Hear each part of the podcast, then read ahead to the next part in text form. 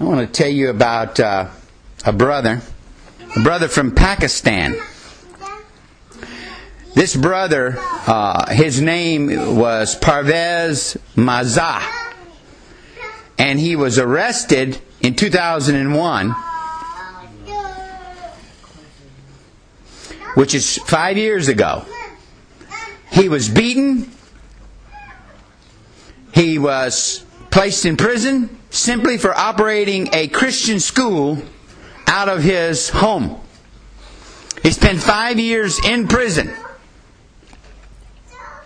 He said that the entire time that he was there, he asked God to just help me, to take care of my family, to minister to those that were seeking. Sixty people appeared in, in his courtroom in order to accuse him of violating the laws of blaspheming Muhammad. The good news is, is that this year he was released from prison after 8,000 emails were received by the Pakistani government. The government uh, released him and allowed him to return to his home.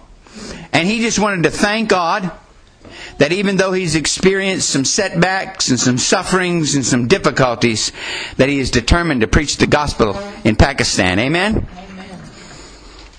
Lord, we thank you for our brother that has dedicated his life to service. We pray your protection over him.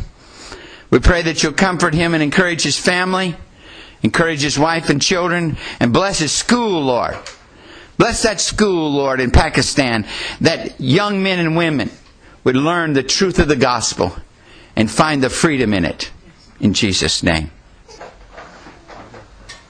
Acts 22 20. And when the blood of your martyr Stephen was shed, I was also standing by, consenting to his death, and guarding the clothes of those who were killing him.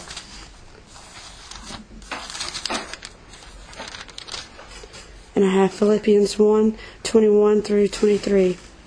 For to me to live is Christ, and to die is gain. But if I live on in the flesh, this will mean fruit from my labor. Yet what have I, what I shall choose, I cannot tell. For I am hard pressed between the two, having a desire to depart and be with Christ, which is far better. Paul and Stephen? Yes. Okay. I chose to talk about somebody who uh, doesn't necessarily fall exactly into either category, except for the fact that they lived and died according to it. Amen. The definition of martyr is someone who gives their life Yes. for the gospel. And Mother Teresa did exactly that. She not only was someone who gave her life uh, to be married to just Jesus, but she also lived and died doing what the gospel said because the Bible said, if anyone does it to the least of these, you've done it to me. Amen. And so, even though she wasn't necessarily bestowed the rank of saint, she is. And though necessarily she wasn't murdered for the gospel, she gave her life for it every day that she woke up. Amen. Me and Heather chose to do this on the, the Theban Legion. I'm just going to read off of what the Fox's Book of Martyrs said about them. In the year of Christ, 286, the most remarkable affair occurred. A legion of soldiers consisting of 6,666 men contained nothing but of Christians. This legion was called the Theban Legion because the men had been raised in Thebes.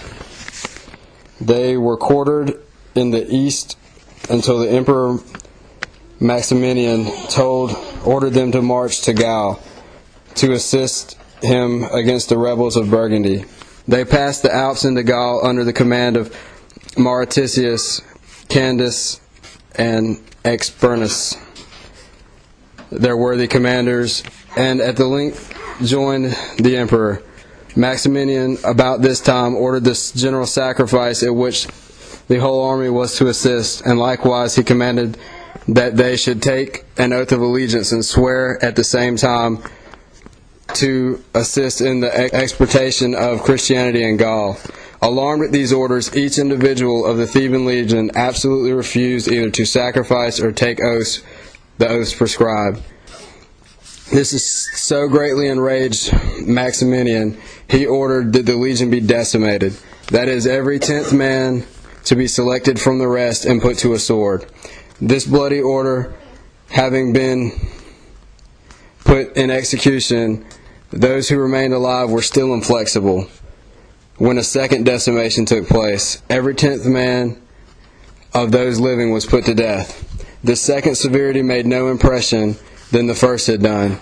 The soldiers preserved their fortitude and their principles, but by the advice of their officers they drew up a royal remonstrance to the emperor.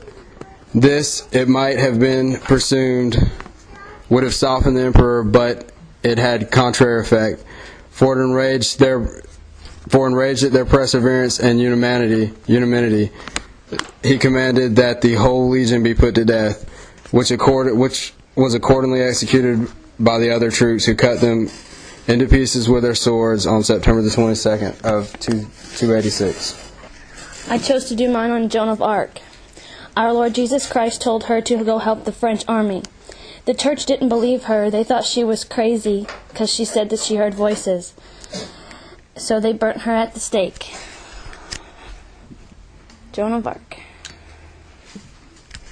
Jacques de la- de Molay is the Grandmaster, or was the Grandmaster of the Knights Templars.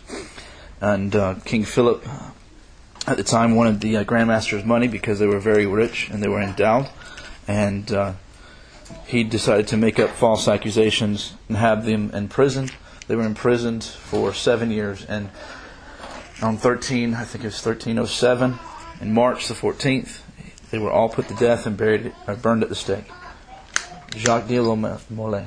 We thank God for Jacques de Molay. Uh, and whether y'all know it or not, the, the Pope has just uh, released the papers that remove their excommunication. So the Knights Templars have been cleared by at least the earthly church. They were already cleared by God.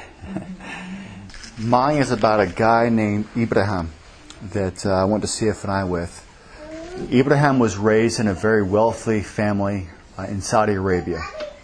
Uh, at the age of 13, he came to Christ uh, through some missionaries.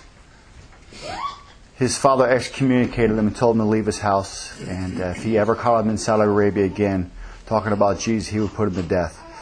So he left the country, um, lived with some missionaries in another country, and when he was 18 years old, went over to the United States, where I met him at. Uh, I was talking to him a few weeks before we were to graduate and asked him what he was going to be doing, and he said he was going back to Saudi Arabia to preach Christ, even though that was immediate death for him, because his father put out a death warrant as he was within the government. So, Ibrahim. When I think about martyrs and people laying down the life, so many uh, just spring to mind. I mean, people that laid down their lives to death and people that sacrificed to the point that other people couldn't comprehend why they would give up what they would give up. I think of Hudson Taylor and Nora Lam, and but there's a living one today that gave more than most, and that's Jackie Pullinger. She was a, a British lady who was still single in her 30s, felt the call of God on her life, and when she sought counsel from a pastor, where should I go? What should I do? Because everyone else told her you're too old. First, you're too old, and you're a single woman. You can't do that. Mm. Mm. Um, God doesn't pay attention to those. He pays mm. attention to willingness of heart and willingness of obedience. And praise God that she got godly counsel that says, well, if you don't know where, because back then they didn't have flights, they took boats. Get on the boat, buy a one way ticket to the furthest point, get off in every port and pray, and when God says stay, stay. Hmm. So she did that. She ended up in Hong Kong, halfway around the world, a a place where women are not respected at the time. She went into the walled city. Now, understand the walled city is opium den after opium den. Uh, gangs like you've never seen here in America, and we've seen some pretty bad ones, but multiply that. In fact, it's so bad that the police will not go in unless they go in in military strength. It was that bad. And this woman went in single by herself and began to minister to these opium addicts and these drug lords and, and gang members and saw God move. The, you know, the walled city is no longer there. The gang members and leaders became Christians. The opium addicts were delivered pain free.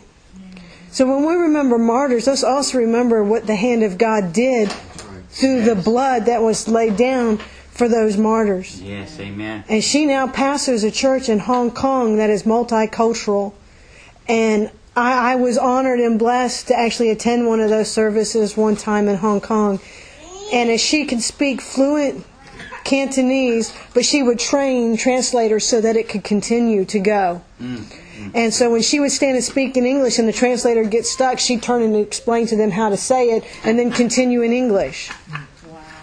And the worship, she's married now to a Hong Kong man, uh, man uh, who leads all the worship.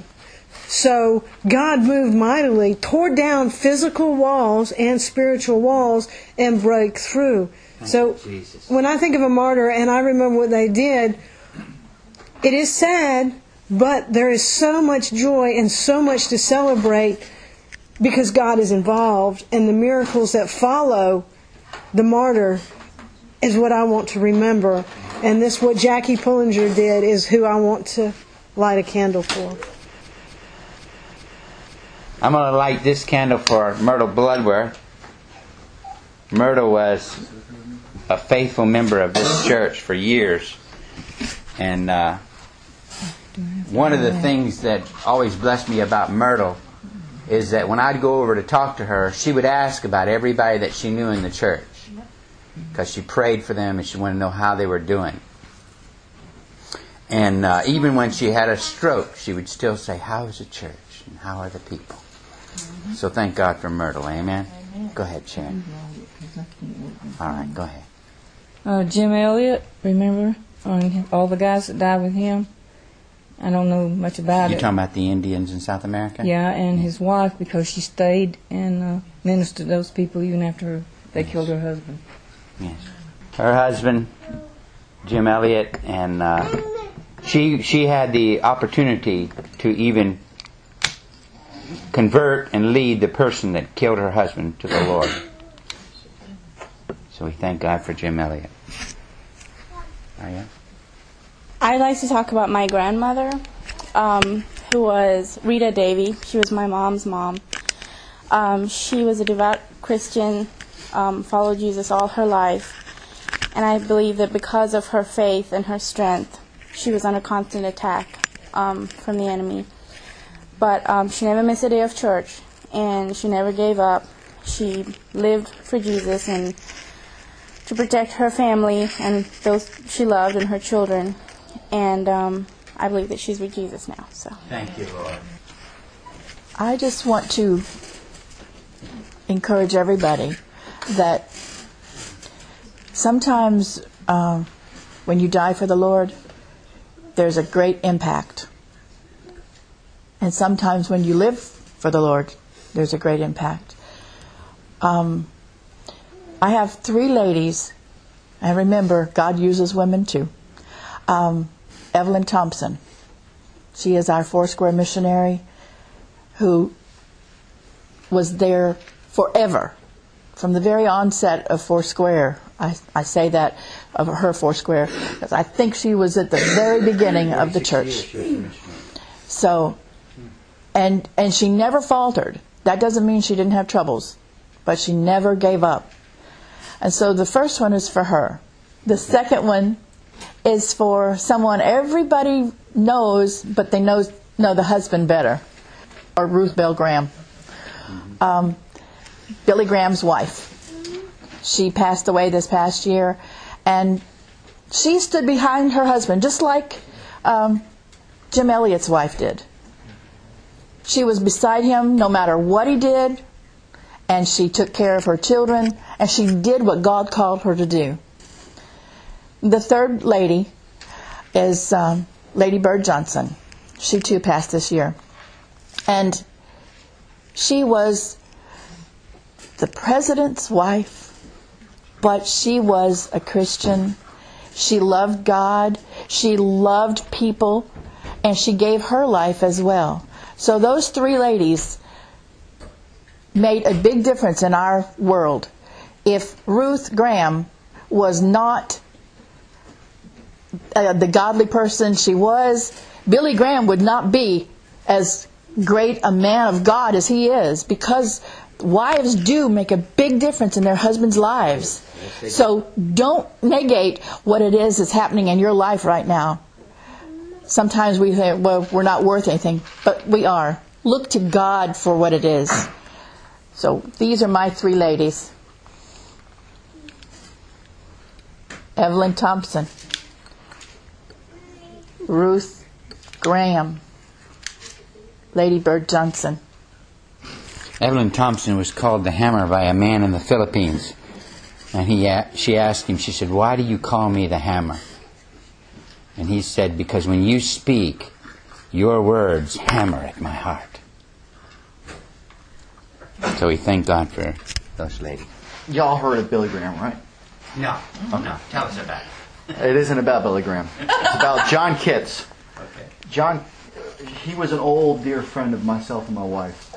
John Kitts was what, like 91 years old when he died. About that. About that. Um, in England, he was he was the English version of Billy Graham. Uh, spent 40 years, 50, huh? Just 50. 50 years in Africa. Was 40 years in Oh my. Ke- one of the countries. Kenya? Kenya. Thank you. With the pygmies. Oh, the pygmies. He spent there um, for 20 years while he was over in Africa. He was a chaplain of one of the prisons for death row.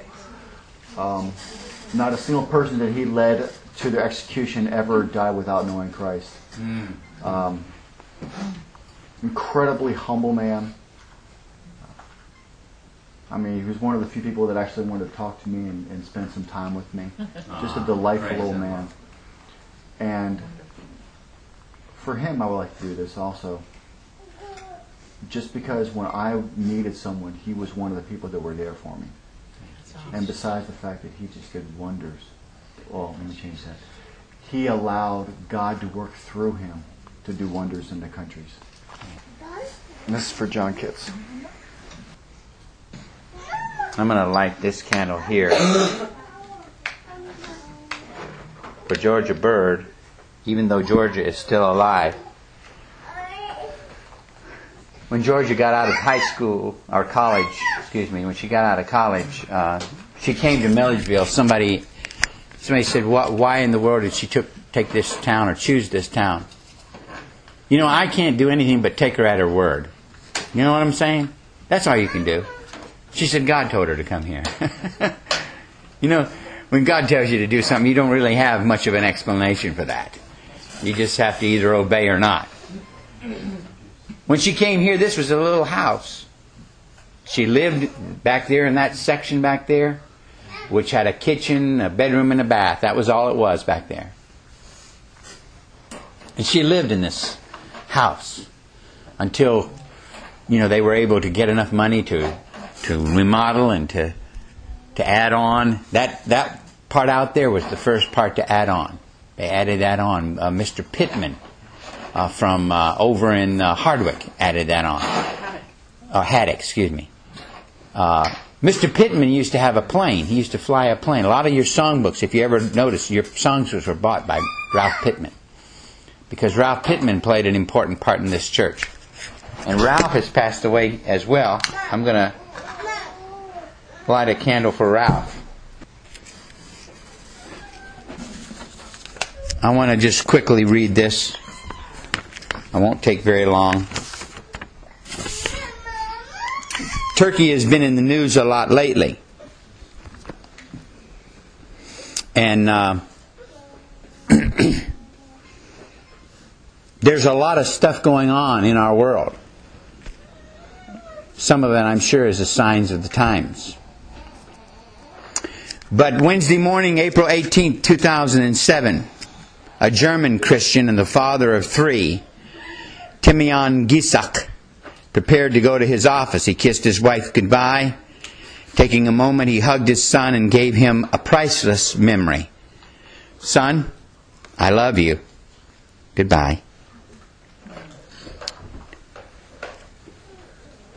Tilleman rented an office space from a publishing company, which was in the location of an evangelical church there. They printed and distributed Christian literature in eastern Turkey. In another area of the town, 35 year old pastor Nikatia Arin, father of two, said goodbye to his wife and left for the office. They had a morning Bible study, and believers in the town were also invited to attend. Ugur, Ugur Yusel likewise made his way to the Bible study. That morning, only three attended, and none of these three men knew what awaited them at their Bible study. On the other side of town, there were ten men under 20 years of age who had somehow been touched by these three men. No one knows whether or not those 20 uh, or those 10 men had actually received Christ, had actually believed in Christ, or not. Everyone understood them as being seekers of the gospel. These young men, one of them was the uh, son of the mayor of the province and part of the Tarkarit, which is a political party called the Faithful of Islam. And in order to be involved in government in that part of the world, you must belong to that political party. These ten men had gotten guns, knives, ropes, and towels ready for their act of service that would begin at the Bible study around 10 o'clock. They arrived, and the three men were already begin, had already begun their Bible study. Nicadia was reading the chapters from the Bible, and in the middle of the reading of the scriptures, these men sprung into action. They tied up Ugur, Nickton, and Tilmann, and they began to videotape their brutality of torturing these three brothers, or these three men of God, who uh, are our Christian brothers, for three hours. Neighbors in the place called the police, thinking that they had a domestic dispute going on. Repeatedly, the police were called to the property. When one policeman arrived, he heard unusual gurgling sounds and snarling sounds. He beat on the door and said, Police, open up! No one would answer the door. After many minutes of beating on the door, he loaded his clip, prepared to break the door in when finally the door was unlocked. When he entered, he was faced with a grisly scene. Tilmann and Nicadia had already been slaughtered, and Ugur's throat was slit, but he was still barely alive. When these three men were investigated by the police department, it was found that the police department had them listed as terrorists along with the PKK and the Al Qaeda. They were listed as terrorists because they were converting by bribery, according to the police department, people to Christianity. You know, I talked to Marielle several times about this, and this has happened in her country of Sri Lanka.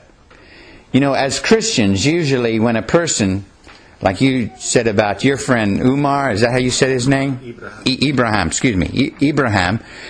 Uh, so many times when a person comes to Christ, they're punished by their friends and families. And so if I am a Christian, I give somebody a job because I notice that they've been punished by their family, the people on the outside think that I've bribed them into Christianity. You understand? Because I've tried to show kindness and love and maybe give them a place to sleep when their family's thrown them out, giving them some food when their families won't help them, giving them a job when no one else will help them. Other people say, well, see, they bribed them to become a Christian. Isn't that, it's kind of a twisted way of looking at things, but a lot of people see our love for one another as being some kind of bribery. The official response in Ankara, the capital, was maybe they will get the idea that we do not want Christians here. Isn't that a shame? Maybe they'll get the idea that we don't want Christians here. The young men that were involved in killing these three believers are now in custody. They are being tried as a terrorist. However, because the investigation centers around the fact that these Christians were also listed as terrorists, and people have said such things as killing these three Christians was being in service to Allah, not everyone thinks that anything is going to happen to the men who actually did the killing. The burial of these three men was very difficult. One man was allowed to be buried in an ancient believer's cemetery after much media attention. Another man was buried by his own Muslim family who refused to believe that he had ever converted. His believing Christian wife was not allowed to attend the funeral because it was a Muslim funeral. So she stood over a hundred yards away as they took her husband to bury him as a Muslim. She said, My husband is a believer. His death had full meaning because he died for Christ and lived for Christ. He was a gift of God. When asked by a newspaper reporter, the wife of Nikta said, I don't want anybody to have revenge. I want them to understand that they are forgiven and that I forgive them and that I pray for them. One newspaper reporter said that her words, her one sentence words, were more than what a thousand missionaries could have ever done in a thousand years.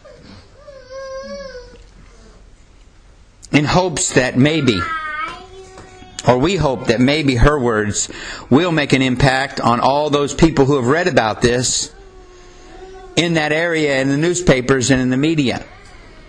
The few believers remaining in that area have gone underground and perhaps will continue their work quietly and secretly. One newspaper said, Our world is turned up ta- upside down, re- repeating and reminding us what it says in Acts 17 and 6 that the men who have turned the world upside down have come here also.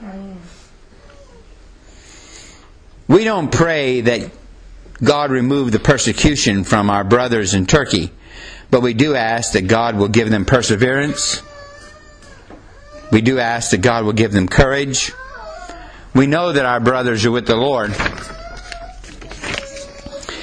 And we ask that God would strengthen their families who have been left without the support and love of those that they needed and wanted and had. One man said, "These are the first murder, first martyrs for the for the Christ, the Church of Christ in Turkey, in hundreds of years, that have become so publicized. We hope that this will make a major difference in the perception of Christianity here in this part of the world." At one of the funerals, which was attended by over 300 believers the government came and took everyone's name. The government came and took everybody's picture. So all of those Christians risked their lives, their fortunes, their futures to attend the funeral of someone that they believed in.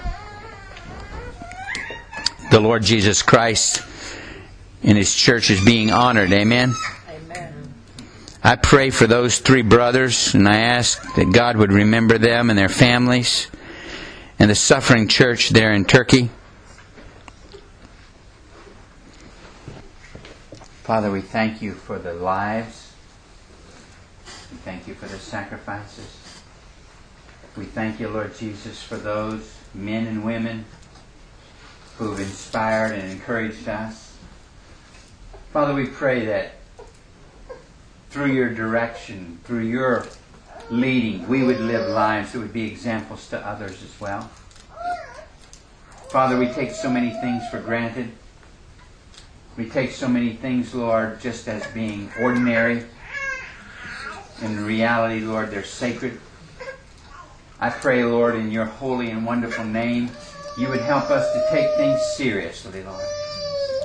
And help us to remember those men and women who not only have died for the faith, but have also lived a, a life of example to each one of us. Help us to take courage, Lord, in our walk with you. We ask it in Jesus' name.